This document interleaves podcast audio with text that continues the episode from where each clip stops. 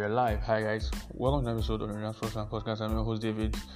Yeah, I have some apologizing to do. Uh, I'm sorry I didn't record on Thursday and I didn't record yesterday. Now I didn't record on Thursday because um, I have some other things to do. Unfortunately, I couldn't really do the last episode where I could come do some reviews, and I couldn't record yesterday because the Manchester United Liverpool game was happening yesterday, and it's a game of real significance. So I just want to just do everything today do the entire round. Now, if it was maybe if it was maybe another Premier League um, fixture that doesn't have the same level of significance as that rivalry, maybe a Crystal Palace versus Everton, Crystal Palace versus Nottingham Forest, or Aston Villa Everton, you know that kind of fixture, I probably won't even probably will not even do it, right? So that's why I am actually recording this um, this morning. Yeah. So today's episode, we're gonna do um, I'm gonna do Premier League reviews of the weekend matches, including Monday yesterday, and I will also be obviously I was, I'll be talking about the matches and the in-game actions and you know I'll talk about United's play yesterday because it was really an unusual um, system they adopted. Not unusual per se but it's what I didn't really expect them to do so I want to talk about them. I'm going to delve into that. And then in our big story segment we're going to check into check our big stories. And big stories just basically transfer. And as you all know it happens every freaking every freaking day. Things happen, you know, like this. It's the window, it's open every hour, every second, something always pop up. So yeah, so without further ado, let's delve in.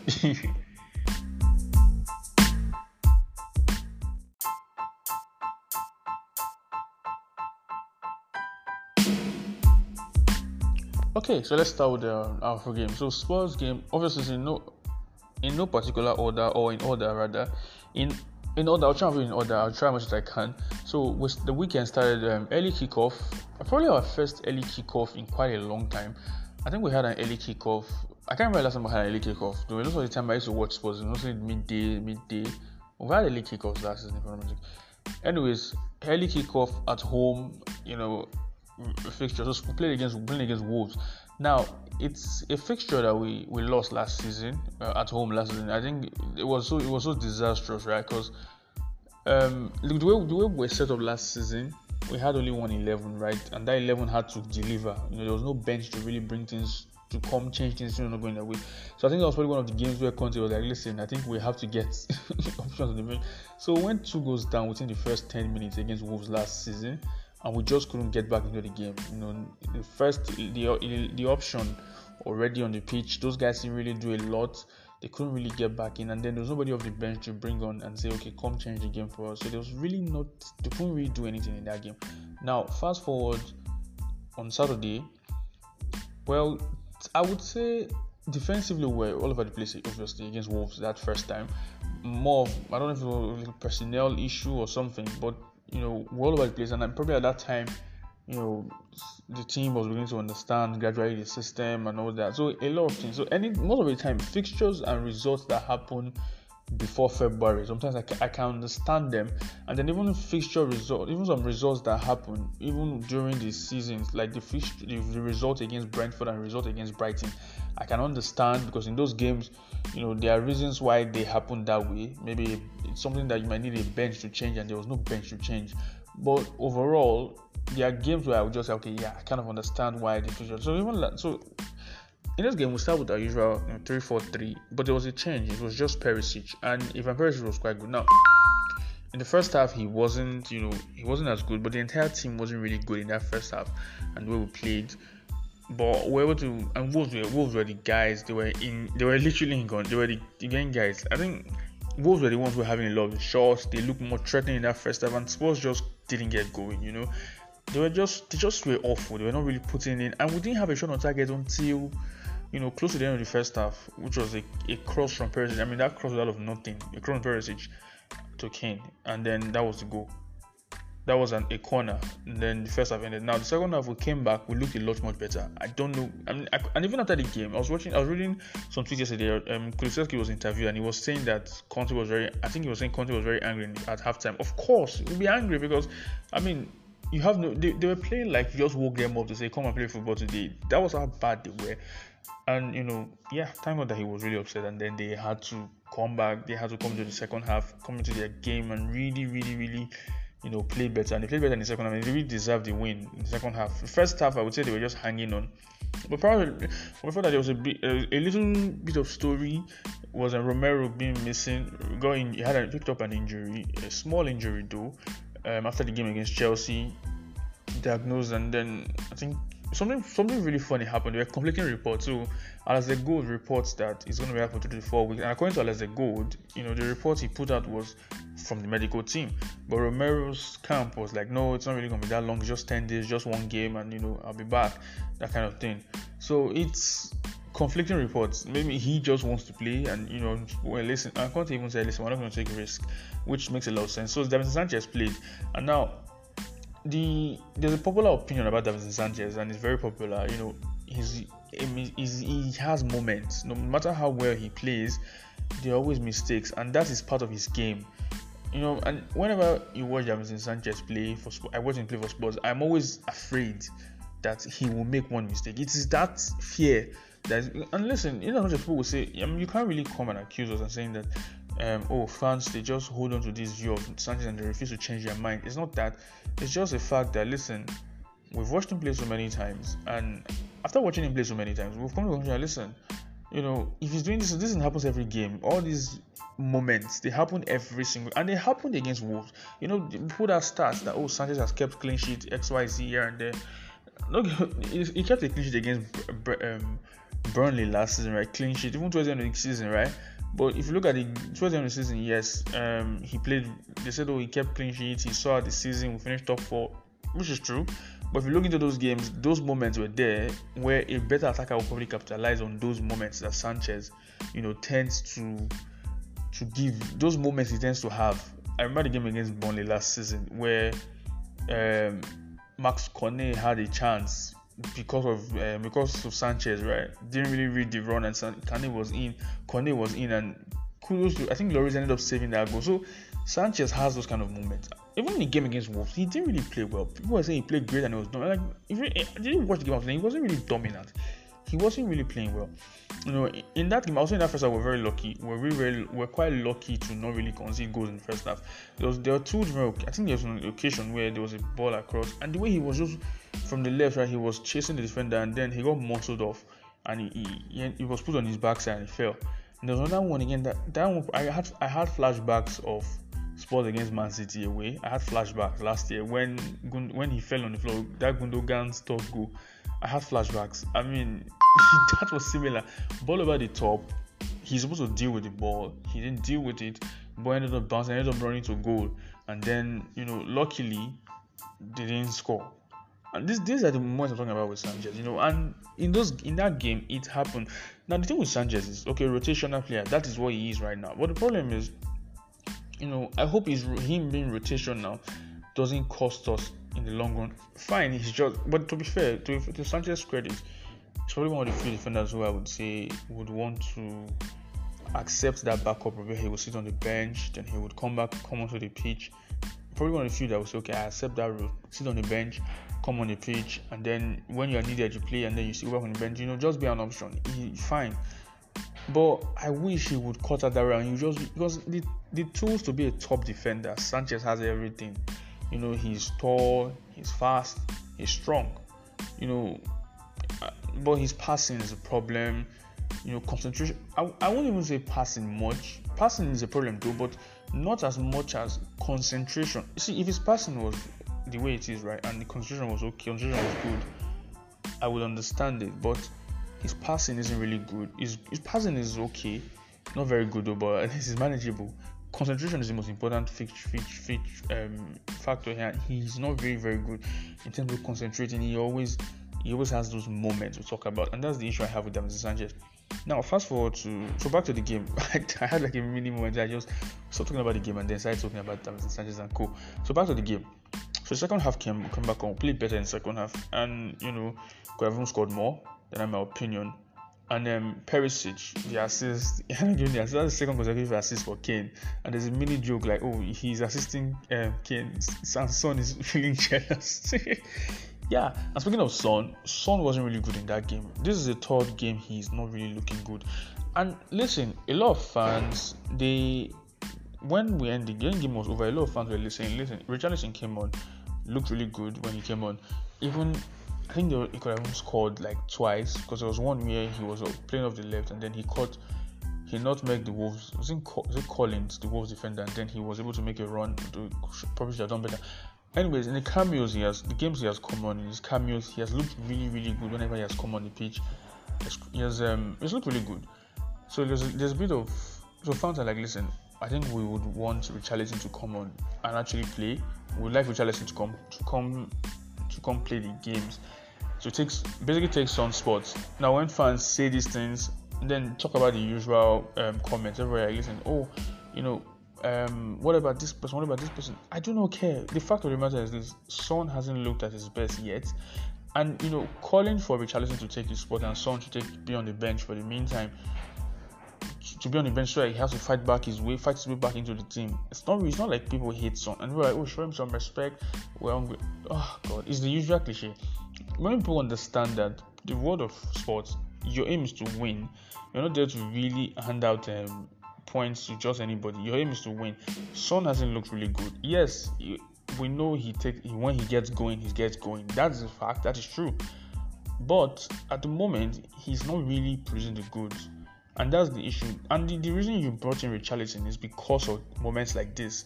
Because I remember many times when you know Son would be, would be playing really poorly, he would have these moments, these spells, right, where he would have these barren runs where he would just be quiet a bit till he will come back and gain himself back, right? Fine, the corner, kudos to the corner kick, it was his corner, then Perisic flicked onto Kane. But if you check if you check something out, right, the reason we have Richarlison, we signed Richarlison was because of this, this kind of periods where you need to win, but because the player you need hasn't gotten going yet, you're you're not really getting the points or the goals that you need because because if you look at Richarlison, he look completely different. Right? Listen, this guy has started, you know, with him and Perisic on that wing, that's the thing for me. So when people brings in like, listen, it's just the way it is. It's competition. He's not looking good at the moment yet. He will look. He will come good. And for me, I think it's even good that he takes a break. Maybe he doesn't start the game against Nottingham Forest because if you start, if you think about it right, if he starts the game against Nottingham, everybody already focuses on Son now. In fact, I would argue that a lot of the reasons why, obviously, Son is still good, right? A lot of the reasons why Son kind of went under the radar because of Kane. So everybody focuses on Kane, and then Son was always high. You know, under the radar he was doing bits. Under the radar, most people didn't really talk about it. So people just come in wanting to stop Kane. Sure, and this sort of gave Son this kind of freedom to really go under the radar.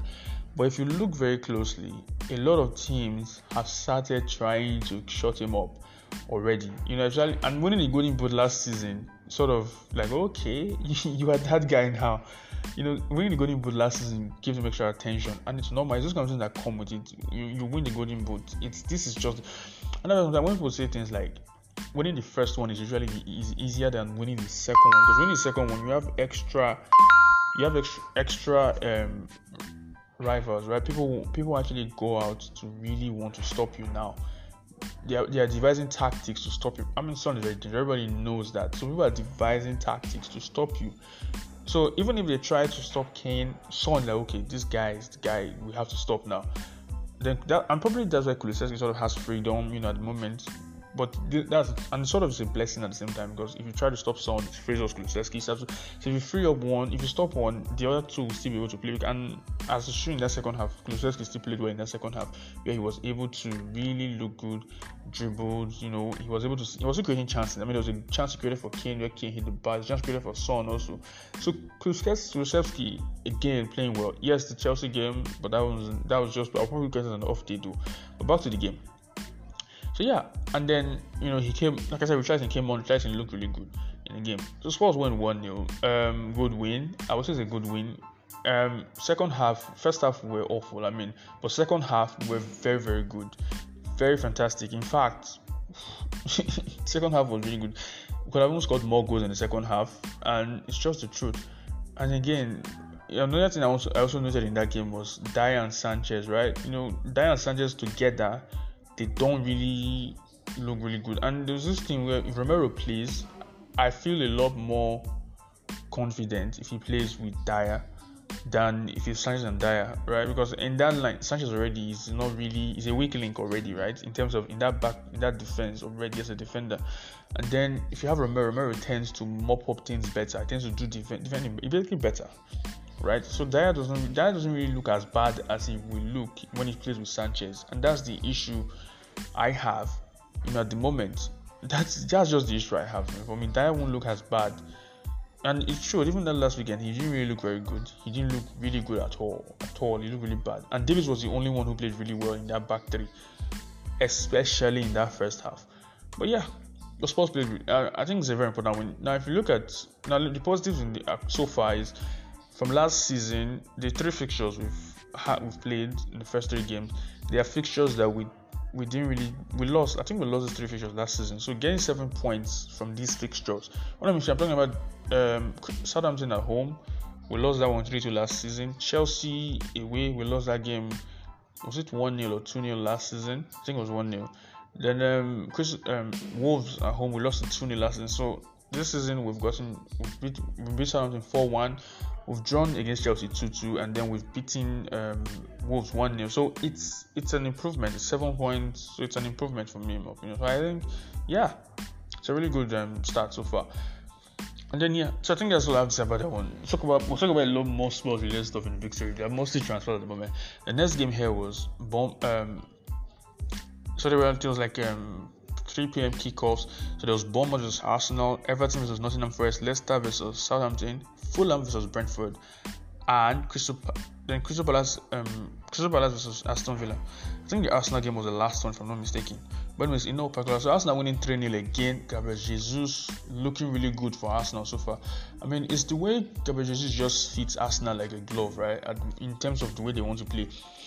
It's not even what makes Jesus really good. It's not because it's not about just scoring and finishing. If you look at the way Jesus plays and the way um, Aubameyang played for them and the way um, this guy Lacazette played for them last season.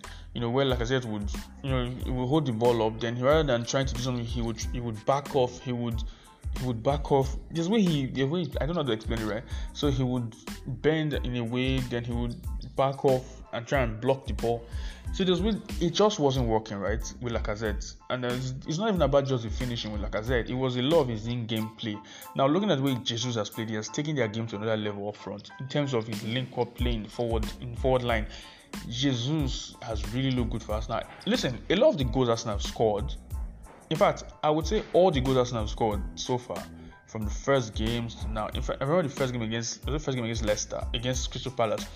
I think the first goal was it the first goal? I, what the first goal? What I mean is he's always involved in all of their goals. So he, even if he doesn't make the direct assist, the touch before the assist from probably from Jesus. The game against Leicester, he scored two goals, right? He scored two. Probably could have even had a hat trick. Then, if you look at the game, even in that game they won for, I think he had a touch in that. And it was just it was live recurring chances. So in their forward line, they've not really ha- that is clearly what they've been missing, right? You know, they've really looked really good. Arsenal really play good football with Jesus up front. You know, he would even the, the Bournemouth game, for example, the first goal. That that first goal, I think it was Odegaard who scored it, right? Prior to passing the ball to the left back, was it um Zinchenko? The ball came to him, then he brought the ball down. The, the control was so good, and then he took it back, and then he, he fed the pass and then he was able to put it across for Odegaard to score. Even yeah, the second one was an assist from him, you know, to Odegaard. The touch. Nah, Jesus is really I think up front for Arsenal. He has really looked good for them. Probably I would say probably the best for five million pounds they spent in probably a long time. You know, it's not even about the goals. Even if Jesus goes on the Byron, it's not about that. It's, it's the in-game play that that makes him really good for them in the way they play, and it makes that it makes them tick basically, right? It wouldn't be as effective if it was Nketiah or somebody else, and that's one of the things about Arsenal. So Arsenal won the game 3 0. Um, good. I think it was a good win. Uh, to be fair, everybody sort of expects Arsenal to beat Bournemouth. Let's be real. It's Bournemouth. Bournemouth away. They really expect Arsenal to beat Bournemouth. I mean, let's be real. it, it is Bournemouth. No offense to Bournemouth, but it's Bournemouth. Is that home? Is that on that ground? A lot of bigs, or if not most of the big six teams, will go there and really, really tear them apart. Because Bournemouth couldn't get out. I mean, the difference in quality was night and day. Trust me, between Arsenal and Bournemouth. It's not even about Bournemouth not being able to play. It's the fact that the quality difference was just obvious. It's not. I, I know. I know. you know, it's not even about playing. Want to play? They want Bournemouth want to play the ball, hoof the ball off for Kiefer Moore to you know chest down, and the difference was nice and day. And you know, good win for Arsenal. And the next game here was um, Everton versus Nottingham Forest, one-one draw. Now Nottingham Forest took the lead at first. Everton just keep getting away with stuff. So this was Everton's first point though. Um, they lost to Chelsea one 0 in the first game, lost to Aston Villa two one, and now finally going their first point. It's a one-one draw against Nottingham Forest. Um, good goal from um, Johnson for Nottingham Forest, and then Everton equalizing. You know, I think it was just enough for them. It was Gray who equalized for them. It was just enough. I think Everton just need as much points as possible because it's really going to be a very difficult season for them. Obviously, they are they are out in the market for a striker. They are look out for a striker though, but I think probably have to get one of sense because Calvert Lewin is out, and then Everton just need to really go out and get that centre forward play because they need goals, they need goals, and they need a lot of it. I mean, losing Richarlison clearly, obviously, it's a really, really big blow. And then if you look around the Everton squad, you don't really know where the goals are really going to come from. Yes, Demarai Gray, you know, scored. He looked really good last season. But after that, what else? If you look around them, there's really no goal threat. There's no there's no nobody that you can say, okay, this is the guy who's gonna get us 15 goals, 13 goals, 10 goals, you know, for us. This is the guy. It should a Cavalier window, but Everton don't is injured. So Everton really in the market for a striker. Who they will get, I do not know. But like I said, I did mention some names. I think I was thinking like down in championship, try and get somebody just a, a striker who you know that can get you 10 goals. I think that is probably what will make them fine because at the moment Everton are in very big trouble. I mean, struggling to get goals. And even when Nottingham Forest scored, I didn't really expect Everton to really equalize. It was, I knew it was going to be very. I was like, listen, this is going to be very difficult. But kudos to them, they always find a way and then they score. But it means nothing for us. There's a way through them, though. I mean, there's a way. There's a way you can play. There's a way. There's a way to play around them, and that's probably one of the things that probably okay, fine. you know, there's, there's positives to look at here. And yeah, so the last game was Leicester versus Southampton. Um, Leicester losing this one at home, one, two, one. And um, there's an interesting story. So Chelsea and Trent Wesley Fofana. Fofana was taken out. Was taken. He asked to not be part of the squad. You know, I think he didn't really play in this game. So Leicester side. Now Leicester scoring first, drew first blood. Uh, Maddison scoring free kick, one 0 up already. But there's one thing that people. There's one thing. Remember when I said about Leicester have a big problem that they're dealing with and for them to really draw through because this is a game remember i said they had issues holding leads right in the first game against brentford they were 2-0 up couldn't hold that lead they threw it away drew 2-2 against arsenal it wasn't a lead per se but getting back into the game and trying to get something get me they can't really hold a they can't really hold a lead so there's something wrong defensively with them I think I don't know if it's the goalkeeper because obviously losing Schmeichel is a big deal, and I'm ve- I'm still very surprised that Schmeichel went to Nice. I'm still really surprised because I, I, don't really. It's one of those transfers I just don't understand. What was the reason? It's not like Leicester have a better keeper lined up. What made it happen? What made him go to Nice? I just don't know. Honestly, I do not know. I don't know. I, it, it's one of those transfers that just that still surprises me to this very day. But yeah, you know, there's something very wrong with Leicester defensively. It's it's very very obvious. If it's the goal, I don't know if it's the goalkeeper not having as much commanding presence as Schmeichel had in that on that defense. I don't know if that is the case. I don't know if you know defense. There's just something wrong. So two, one nil up now. Two one nil up already. Um, Evans scoring two goals. Ched Evans scoring two goals. Is it Ched Evans? Sorry. Um, Adams. Che Adams. Oh my God. Che Adams scoring two goals to win 2 1 for Southampton. Obviously, Southampton deserve to win. I mean, they played well for that game to get the win. But Leicester, what's up? You know, the decline is just really bad. It's just so bad. And the fact that they have not signed anybody, how many days to the end the window? So they haven't signed anybody. The window is close to ending, obviously close to ending, and they haven't really gotten anybody in it's worrying and they don't even look good already. Yes, I know they have injured players out and only players return. But what if, what about when they don't? What so for now? But you need points on the board. Yes, they have one point, but if you look at how they got that one point, I think you'll be disappointed that they, they, they it could have been three. But their fans should be disappointed that it, it wasn't three because they could have won that game easily. And and that's what I'm saying. Like for me, Leicester, I'm very big trouble. It's it's you just know that they're going to be in for a real fight. Now, I don't, I think we heard some rumors that Brendan Rodgers was sacked, but we never really saw anything that really confirmed that. But you know, he's not probably one some somebody some it's probably somebody who are listening. Like, listen, this guy may be the first person to get asked, because um, you know, the the the the results don't look good, and then, but again, I'm wondering this, right? If you sack Rodgers, I don't really think it's just the solution to Leicester's problem because they still have other issues they have to resolve. You know, signings, sacking Rodgers. Yes, I know Rodgers maybe over the he bottled some of the um the key positions they were in. He threw away some some leads and all that. We get that, but if you look overall, you know, but it's not even just. I, I don't even know if. Uh, okay, start a team that really that we know in terms of recruitment we're like, listen, these guys are very good at recruitment. They know how to get players. Everybody praised their recruitment, very fantastic recruitment.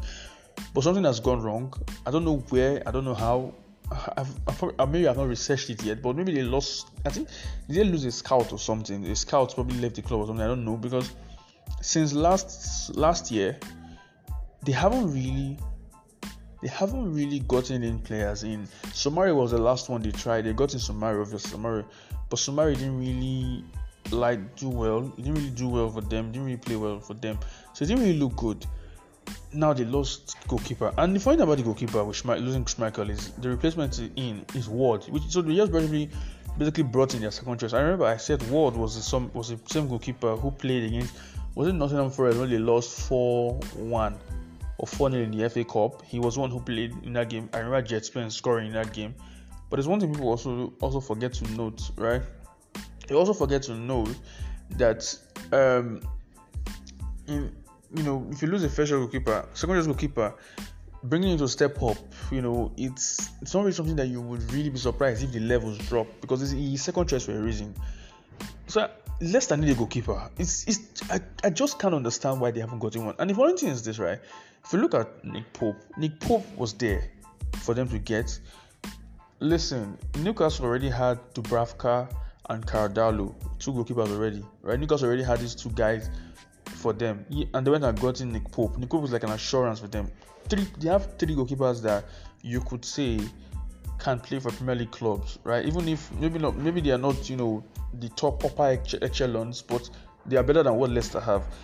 Leicester should have tried to get Nick Pope. If you look at the fee Newcastle paid for Nick Pope, like, why were Leicester over this? And I don't, I don't even understand. I seriously, I don't understand why Leicester are not really trying to figure. Is it like they're just trying? Are they just tying their hands and just saying, oh, "Okay, let's just go down like that"? I don't understand. I, mean, I don't even know if they can buy a win at the moment, and that's how bad Leicester currently are. You know, but I don't think sacking Rodgers will be the solution, though. I think they still have other problems more than just sacking Rodgers. But you know, and yes, you know, I think they won the community last year. They won the FA Cup last year. So, is it maybe that period where that team has just reached that peak, and then it's time for it to just, you know, but then I don't know whatever the reason is, but it's it's worrying. I think it's something that Leicester have to worry about, though. Oh, just potentially, they're potentially going to be losing Youri Tielemans also in this window. So, it's it's it's yeah in a very big point. Anyways, that's enough for that game. And this game here was um some Fulham versus Brentford. Fulham winning this game 3-2. This is a London derby actually, and um, it's a bit of interesting um event that happened in the game. Um, I think uh, Fulham were leading. I think we are 2 0 up already, and then Brentford fought back to make it 2 2. Ivan Toney scored first time, then he was disallowed. Scored again, that one was allowed. But this is what is funny for me in that game. There's a bit of in. I think Mitrovic ended up scoring. So Ivan Toney did um, Mitrovic celebration. That's ear um, move his hands around his ear, right? So I think after the game, I think Ivan I don't know if it was like a little battle between both of them. so Mitrovic scored and he did it to, to, Toney, Toney was like Mitrovic was like, listen, he we played together. He was my boy at Newcastle, you know. And he looks up to me. I looked up to Alan Shearer. So it was just really funny. So now there's a bit of um, story. And apart from the fact this has been a London derby, there's a bit of um, small storyline now with this associated with this fixture because of that little comment between both of them. You see, these are the things I really like about Premier League football, and trust me, they're going to capitalize on that. The Premier League guys are going to capitalize on that to really try to make sure that you know we're aware of these things. But I would really look forward to the return fixture between Brentford and Fulham. Brentford will be at home at that time, and Fulham will be away. I just pray Mitrovic available. I just pray all of them are available so that we can really see both of them, both of them go at it. Obviously, go at it, you know, scoring. That that's what I mean. Not really going at making tackles at each other. Now, I think they probably know each other. They probably do know. They probably know each other though. But it's one of those.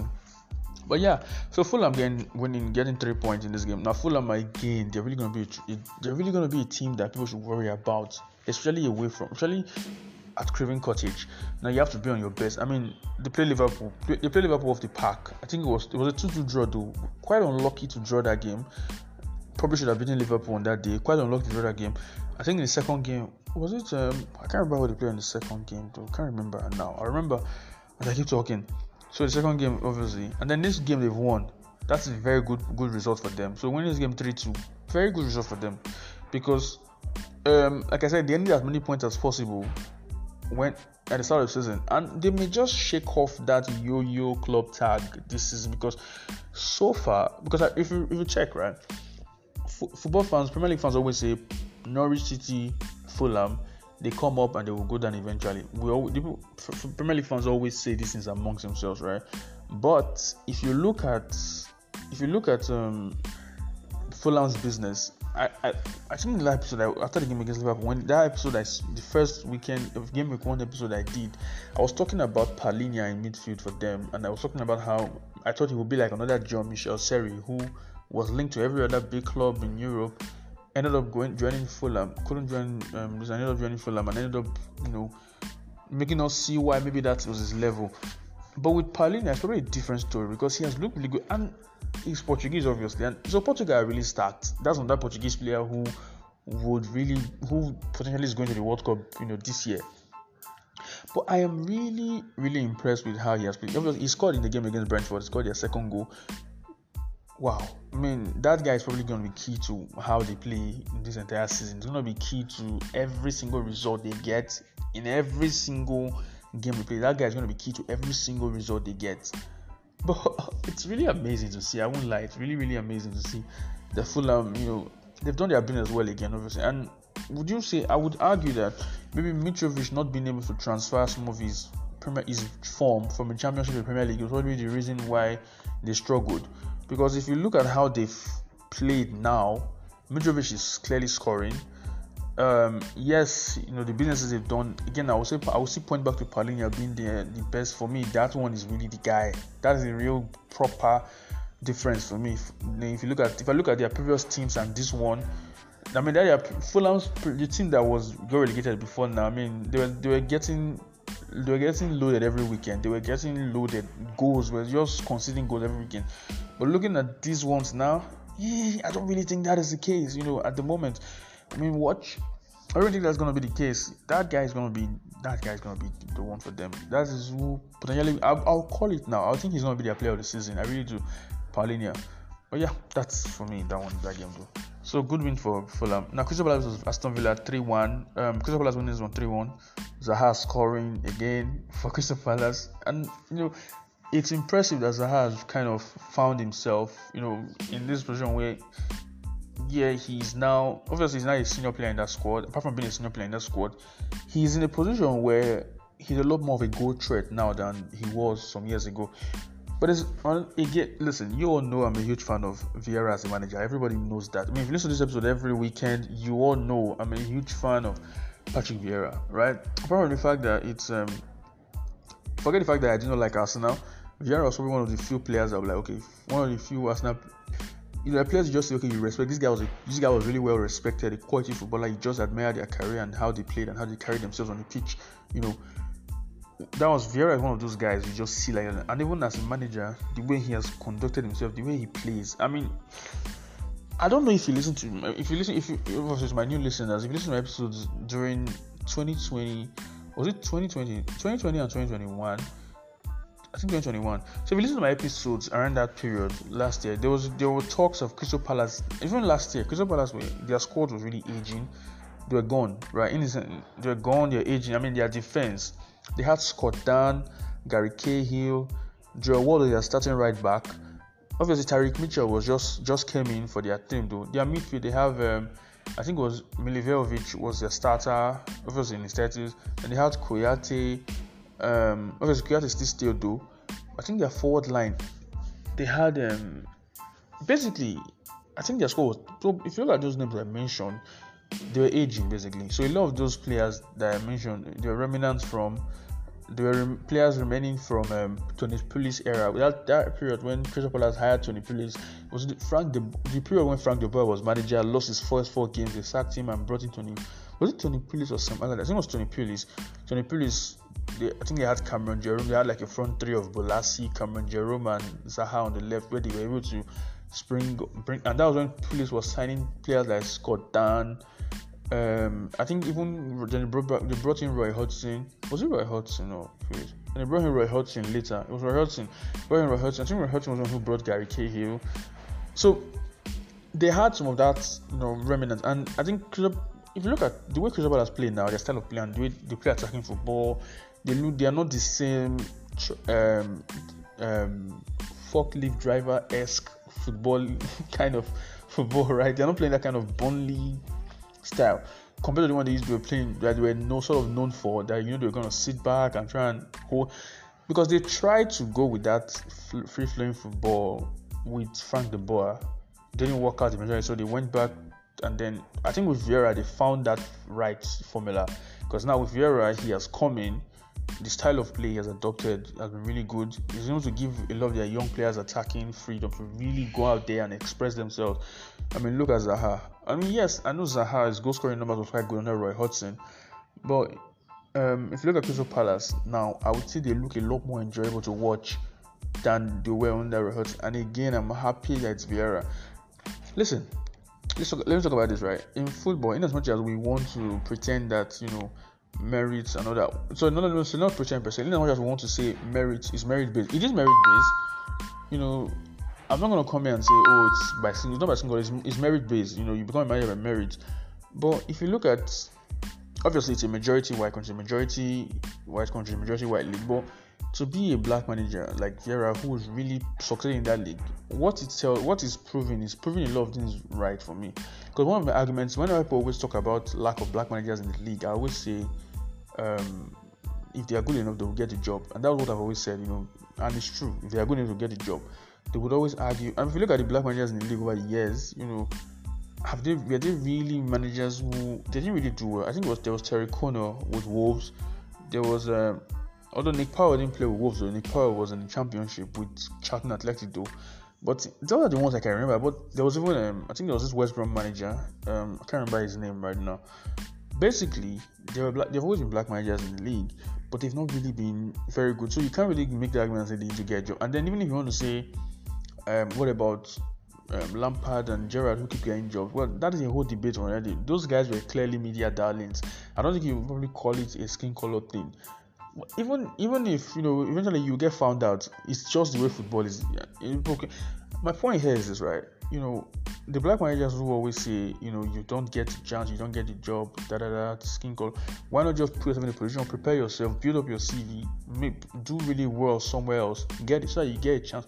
Because I've always said opportunity means preparation you know, and do, do, do well somewhere. People will see you and say, okay, fine, let's give this guy a chance.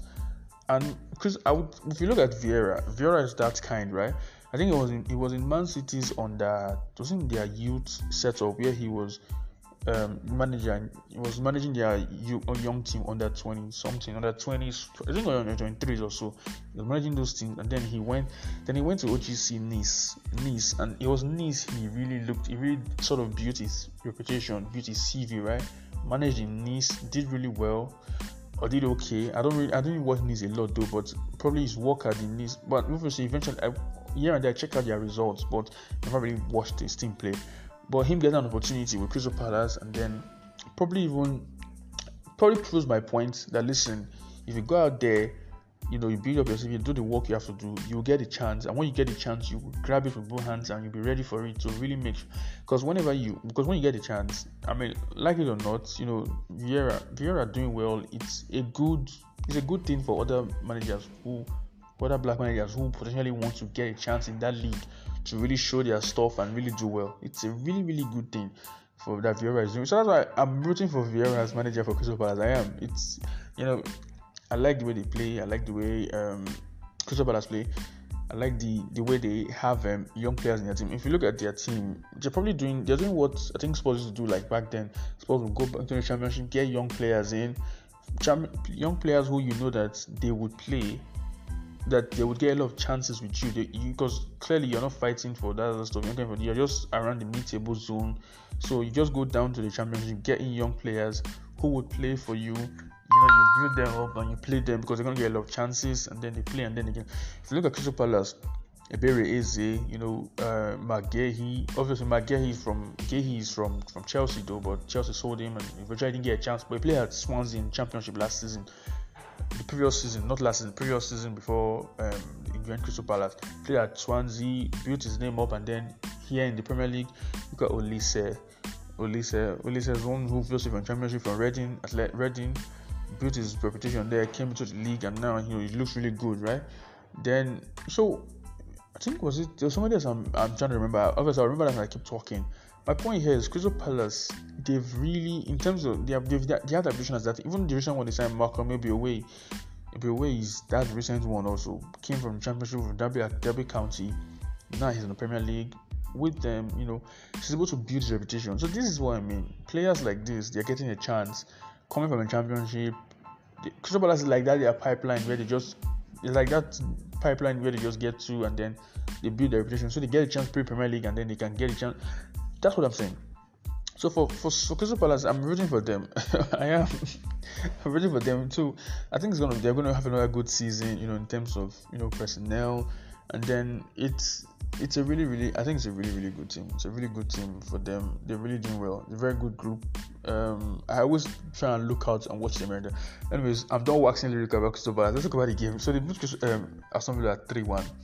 Um, good win for them and puts more pressure on um, Steven Gerrard because um, now obviously Steven Gerrard is going to the, the heat, the hot seat is going to get hotter for Gerrard, which is not really a surprise because um, I think it's been coming since last season. It's just people never really paid attention because there are other things happening. Because the other things happening for them to pay attention to that. Because if you look at last season, there were other things at stake. So there was Premier League race, there was the top four race, or relegation battle. I'm just going to focus on Gerrard's um, managerial role, even though um, Gerrard because at that time he had how many wins? Was it three wins?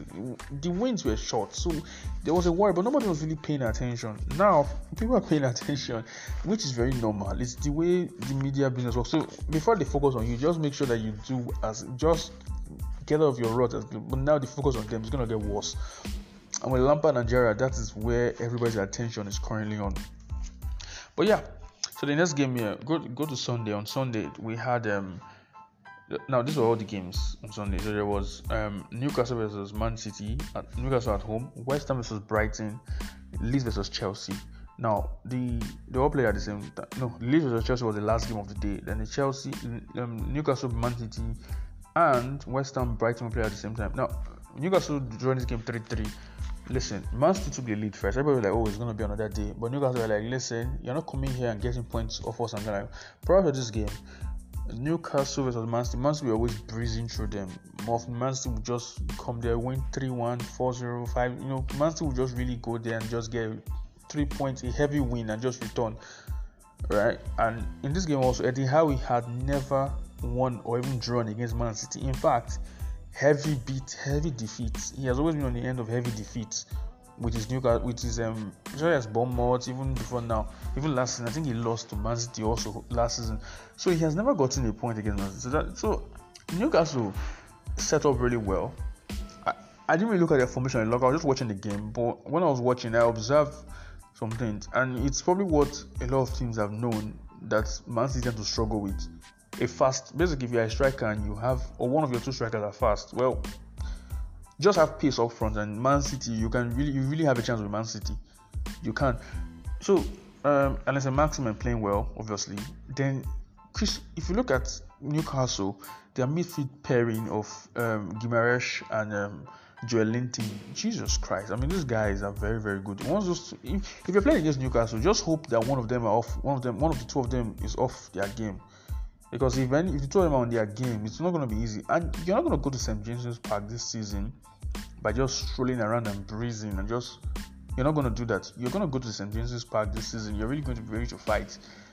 for the three points. You're not going to come here and just stroll around and say, "Oh, we can put in 50% and then we'll get the result." No, you have, and they showed Man City that listen, you, if you want to get any points on this game, you have to be ready. So Man City were, very, were not really very good in that game. I think Newcastle smelled blood, and Newcastle were playing and playing. First goal, first goal, Man City, they drew first blood. Almiron scoring the equalizer, and it's kind of funny because I remember last season, last when Man was celebrating their league title, league triumph, um, Grealish was saying that Mahrez was playing like Almiron, which didn't really, obviously, it doesn't go down well. Now, a lot, see, among football fans on Twitter, that kind of comments can be funny and it's acceptable, but for footballers, it's not really cool to say that to each other in terms of you know for the respect of the game, respecting each other. It's not really cool to say that to each other, and that for me is where I think there was an issue with with um. That's why I felt there was an issue with that comment though, but it's ironic that uh, Grealish didn't play this game, and then you have Almiron who played and Almiron scored, played really well, came off. I mean, to standing ovation. We're clapping for him as in this part, and then they were two one up. Callum Wilson scoring the second. Give them a really give them a game up front. Up front, Callum Wilson gave them a game. It was really him and Maximin were really and when Man City on the break, I mean you had to see the way Joelinton was carrying the ball in midfield. He was just so good with it. Him and Guimaraes were just really everywhere. Oh my god, nah, it's not really. I watched that game. I was like, listen, you're going to St. James's Park and you need points. You have to be on your game because you can't go there and just stroll around. So yeah, two one up. Now the first half ends. Came back 3-1. Free kick from Kieran Trippier 3-1. I think Man City just woke up for like some few minutes. It became 3-3 because um Haaland scored and then that pass, Jesus Christ, that pass for Thiago Silva from De Bruyne was fantastic. Probably one of probably the pass of the season so far. Easily the pass of the season already. Because it was really I mean you have to see how many defenders that ball went through.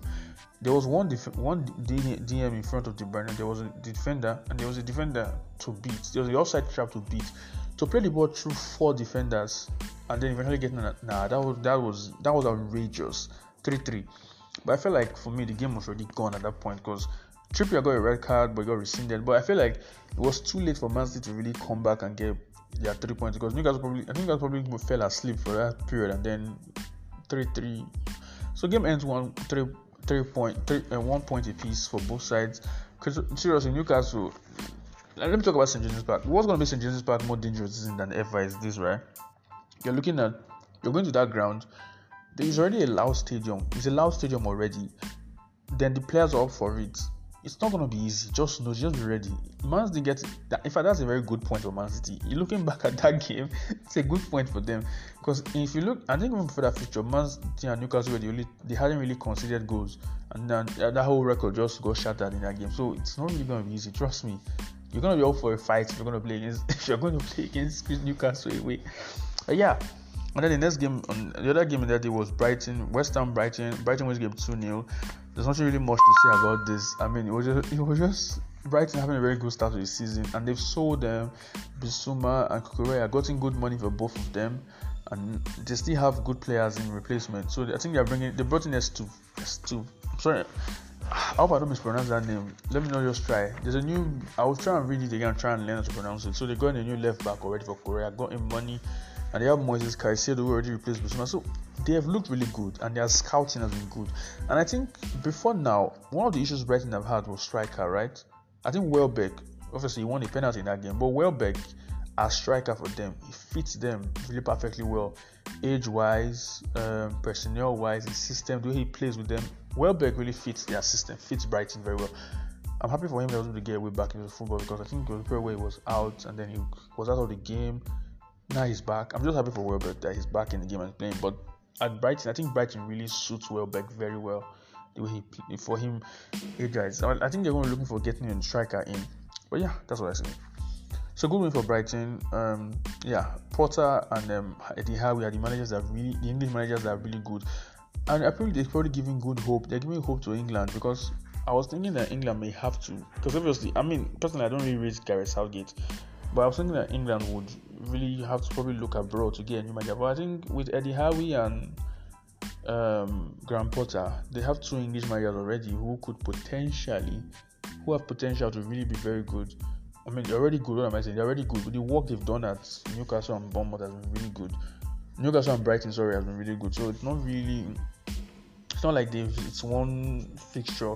It's not like they've, they're just gathering hype so far. They've really shown their workings, and maybe we'll see though. If, if it depends on maybe Eddie Howe. Maybe if Newcastle probably get a new manager in, maybe at a point, maybe they say they want to get a new manager, and then Howe might be available for England. Depends, but it's really going to be interesting to see how it unfolds. England have England have somebody they can continue the version of appointing just English coaches.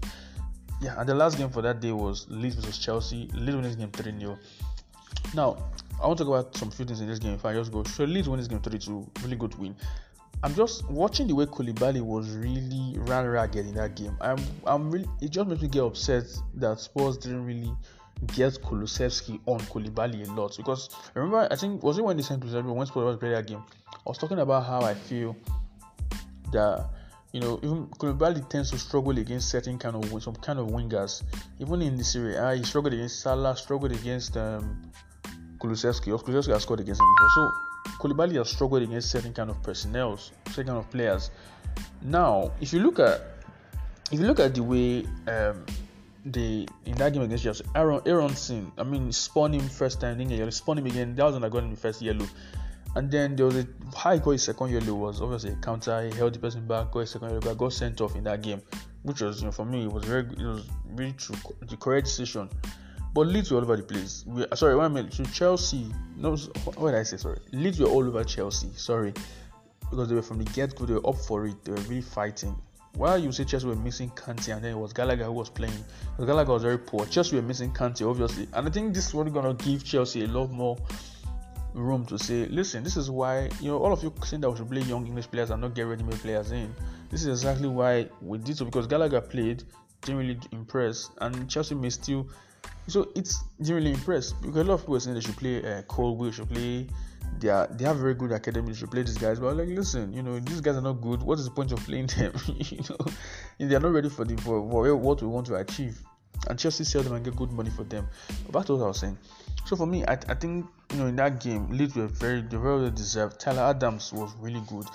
And uh, one thing you have to notice that um, I think they had Americans in their team. They had Aaron is American, Helen Adams American, and then their coach is American, Jesse Marsch. You know, a lot of us football fans were just making fun of um, Leeds, right? In their coach, you know, with all those American slangs like "Hey man, bro," soccer, defense, offense, all these things we just they're just terms we just make fun of, right? But you know, Leeds really look good. I mean, I think they've they've won two, they've won two games, drawn one. I think they have very high. They played exactly the same opponents with Spurs, exactly the same opponents that Spurs have played, scored the same amount of goals, drawn, scored the amount of goals, conceded the same amount of goals. But obviously the results are not identical. Though. But the point I'm making is, you know, it's it's one of those things that's just funny to note. But yeah, but for me, I think I think Leeds, obviously Leeds deserve that game. They deserve deserve that win very well. First goal, Mendy's mistake uh, for the first goal. Second goal was a corner, a free kick, Rodrigo, then the third goal, um, Harrison scoring. So it was 3 0 late. What's up? And for people who don't know, this game is actually actually has a bit of history behind it. So there's a rivalry between Leeds and Chelsea. So I'm sure both fans there's a bit of bragging rights. Just the way you have rivalry between Brighton and Crystal Palace they're not they're not they're not neighbors per se in in the same um, region, but there's a rivalry between but there's a bit of history between both of them, similar to the one between Leeds and Chelsea. There's A bit of history between both sides. There's this kind of games. There are games that are like that. So it's that kind of game for me. And for me, Leeds really did well, and they got it. The important three points that the fans needed. Now Chelsea have a problem, and there's one thing I also said lastly before I this game. Chelsea have a problem, and I also, I said this in I said this before that Chelsea defensive offensively is not even just a striker because they have a big problem. They didn't create a lot of clear cut chances. I was checking the stats today. They have only three big chances created. Chelsea have only three big chances created across the three games they've played. So that's something for them to worry about. It's not even just getting a striker. It's and when they play, so I said Chelsea don't have a lot of clear cut chances in this game against Spurs. And truly, if you look back at that game, they didn't have a lot of clear cut chances. In this game against Leeds, the same thing. Game against Everton, they were very poor. So they really need some they need to either rethink their tactics or, or if you get just a striker, it's not really going to be enough. But yeah, that's my take on that one. And lastly, the game yesterday, probably the best for the last. Now, Man United playing against Liverpool. The formation Man United played, I was really surprised that they put Eriksen in the middle and they paired him with um, McTominay. Then um, obviously they paraded um, Casemiro before the game and you know, their new signing, 60 million pounds from Real Madrid. But Liverpool, I would say the reason why Liverpool were really, really struggling because it was basically a 4 0 3. According to um, Raj, Raj on um, Twitter, he's the owner of um, Premier League panel, um, that's Ilagan. He said they were looking 4 0 3 formation because Liverpool's midfield was non existent. I mean, normally, I saw that I was thinking that midfield, if you play that midfield against any most other teams in the Premier League, that United team will struggle. But if you play against Liverpool, they played three midfielders. They played Henderson, James Milner and um, Elliott. Harvey Elliott It's not really surprised that Elliott looked better than the other two. The other two, whatever they they were aged. Obviously, they were older. Mentally, obviously, James Milner is really. I mean, James Milner has been playing football since he was 17 or 18, right? He has played so many games. Milner, his mind wants to do something, but his body can't do it anymore. The point is this: Milner just isn't the same player anymore. So playing him in midfield in 2022 with head, nah, it was very poor. And then for the first goal, um, it was Van Dijk's fault, obviously. I don't really understand that kind of defending from Van Dijk. Then second goal from my that should have been. I, am even if you Liverpool deserve to lose that game, but that second goal looked very offside to me. I was surprised that they gave it as a goal. It was just one of those things that were really surprising. I don't know where the drill, but it was just surprising that they gave it as a goal. And there was a game in the Crystal Palace game. There was an offside situation that was ruled out. I think the defender of the Palace guy was ahead of the Villa Villa attacker, if I'm not, if I'm not mistaken. But it was ruled as offside. So I don't really understand how they are drawing their lines. I really don't understand. These lines are very very confusing the way they draw them. But yeah, fast forward to, so back to the game. Um, so 2 0, and then Salah scores one goal, 2 1. Firmino for Liverpool I don't really. I, I, I forgot he was actually playing that game till close to the end of the game. That, I forgot I forgot he was playing that game. That was how bad they were. Liverpool in general very bad. Trent was run ragged. But it's one thing I also note. I, I don't know if my United if my United really took a cue out of um, Palace's book because Palace played Zaha up front, which is again kudos to kudos to Patrick, Patrick Vieira. So play Zaha up front. Zaha was up front, right? And check this out. Zaha was really giving Liverpool a lot of problems. And he scored, he could have even scored more than one goal in that game. Similar again, Rashford. Rashford scored for Man United yesterday, but he was giving them a lot of problems in that game. Also playing off that that that shoulder, you know, that kind of that position. So it, it was really a very good tactic for Man I was really very surprised that Man United really went down that with that tactic. It worked though, but you know, I, I still think that midfield. I still, I still think that midfield. If that midfield was played against certain common positions, that midfield will run ragged. It's not really a midfield that that pairing of McTominay and Eriksen. I don't think it's sustainable though. But if United fans think it is, well, it is, it is what it is. But United, Liverpool yesterday were very poor. I mean, their midfield options were very poor, and it is funny that Liverpool are not really trying to get in players. I'm really surprised they're not trying to get in midfielders. I mean, if you look at how far they, they were competing for all four competitions last season and how they were really, really in every single competition to the end, and now looking at how they've lost a lot of players and then they're not really trying to bring in midfielders and they're waiting for the right player. You have to get in players now. It's surprising. So they they only have two draws and one loss. Um, and potentially have that loss yesterday was probably more painful than all of them because the manner with which they lost.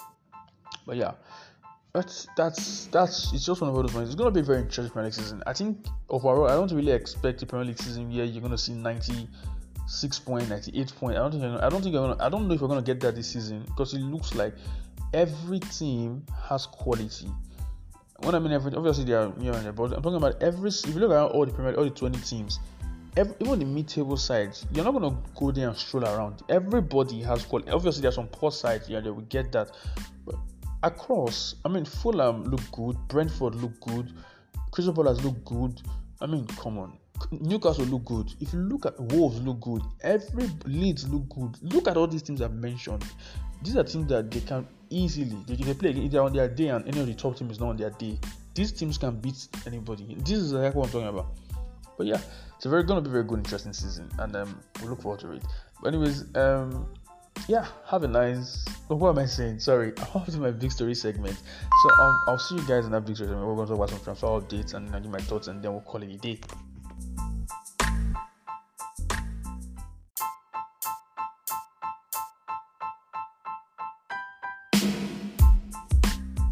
Okay, finally, it's time for a big story segment. I'm going to do a, going to do a run of all the transfer, some quick transfer updates. So, as at so yesterday morning, I went on Twitter and I figured that oh, Pedro Neto, according to David Ornstein, Pedro Neto, somebody who's linked with Arsenal, um, which is very interesting because um, looks like that's competition for Saka, obviously, obviously competition for Saka because I mean on the right, Saka hasn't really, hasn't really, really contributed in terms of goals and assists already for Arsenal. So it's really going to be interesting to see, you know, they are, they are linked with Neto, but it's going to probably go competition with them for him, competition for that spot. So Wolves 150, Arsenal 35. I don't really know if they're going to measure the middle, but that's one news I saw yesterday.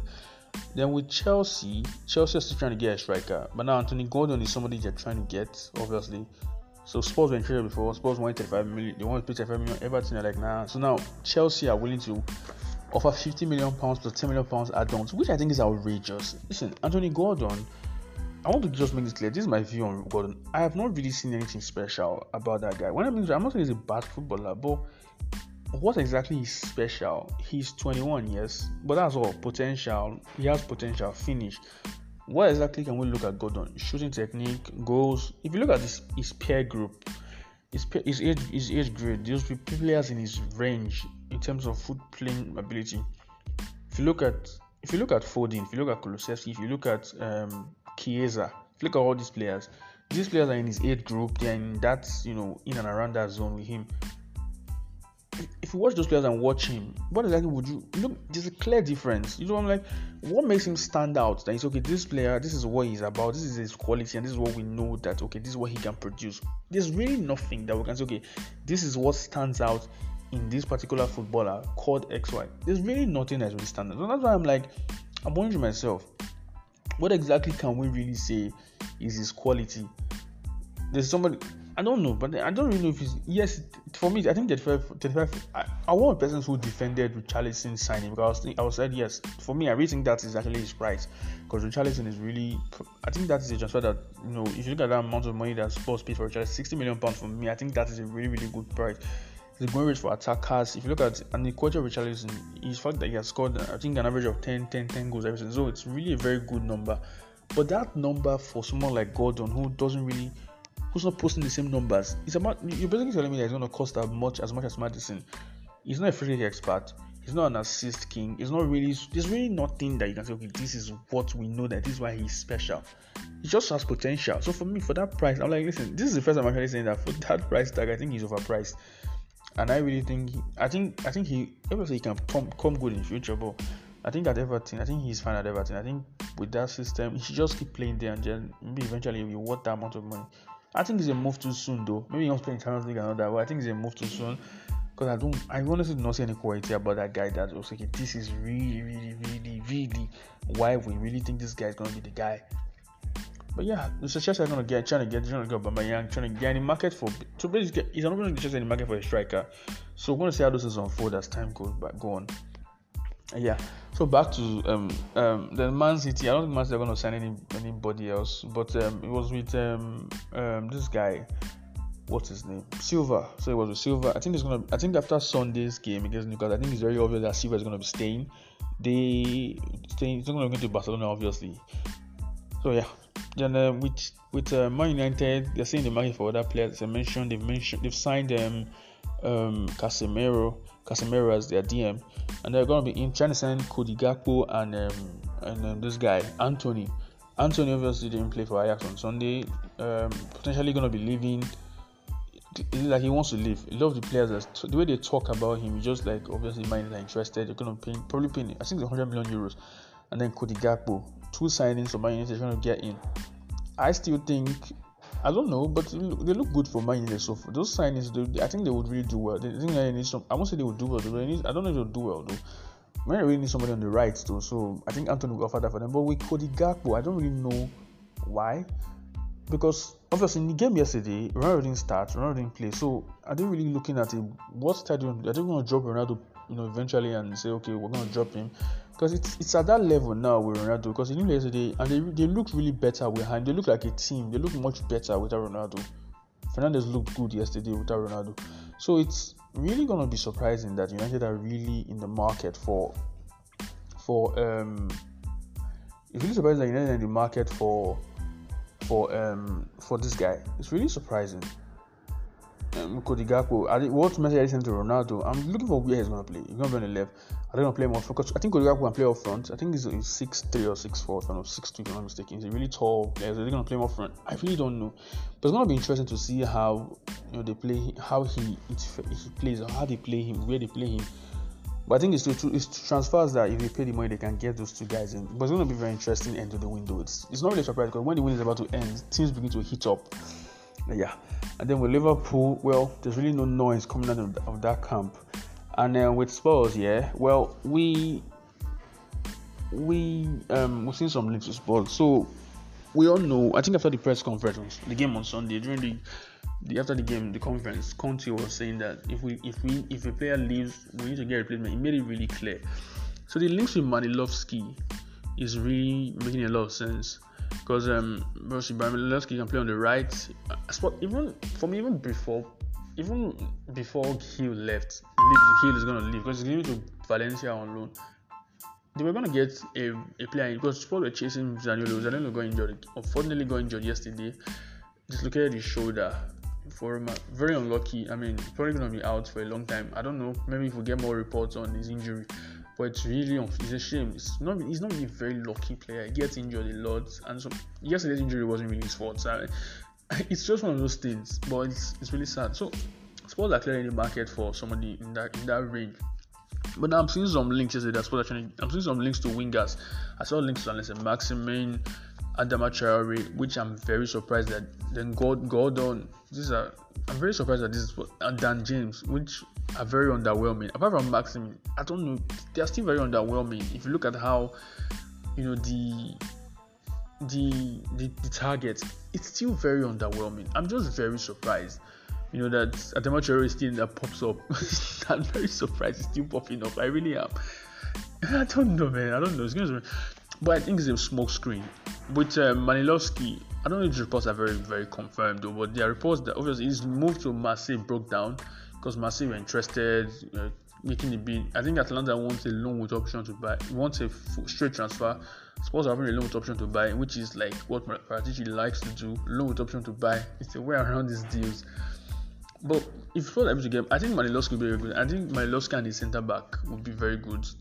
I don't know who's centre back they're going to sign but I hope you get a quality one. So I think the, it's gonna make a lot of sense because now because two players that will move are Bryan Gil and Tanganga. Now if these two guys move, they're gonna get two guys in. So I think the two guys probably Manilovsky and maybe one more centre back. Now who the centre back is, I do not know. Hopefully it's a quality one. I trust. I really trust that they they'll make good decision because for that Dias position, we really need somebody who can play. Don't really just want just anybody. We need somebody who can play for me, and that's just it for me. Who can who's ready who can just come in, slot in that side and really, really, really play well. But yeah, speaking of other transfers, and Fulham are interested in um um this guy, what's his name? Kluivert, Justin Kluivert. Um, he was, I think he was at Nice last season from Roma. Roma, I think Roma wants a straight transfer.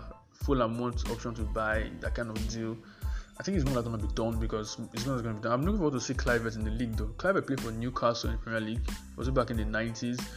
then um, seeing Justin Kluivert play, it's going to be interesting to see how that transfer fares.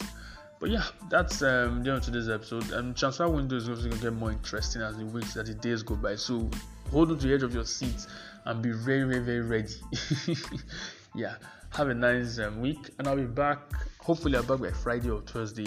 I don't know how, but I'll try. Friday, Thursday, I'll try and make sure I return back.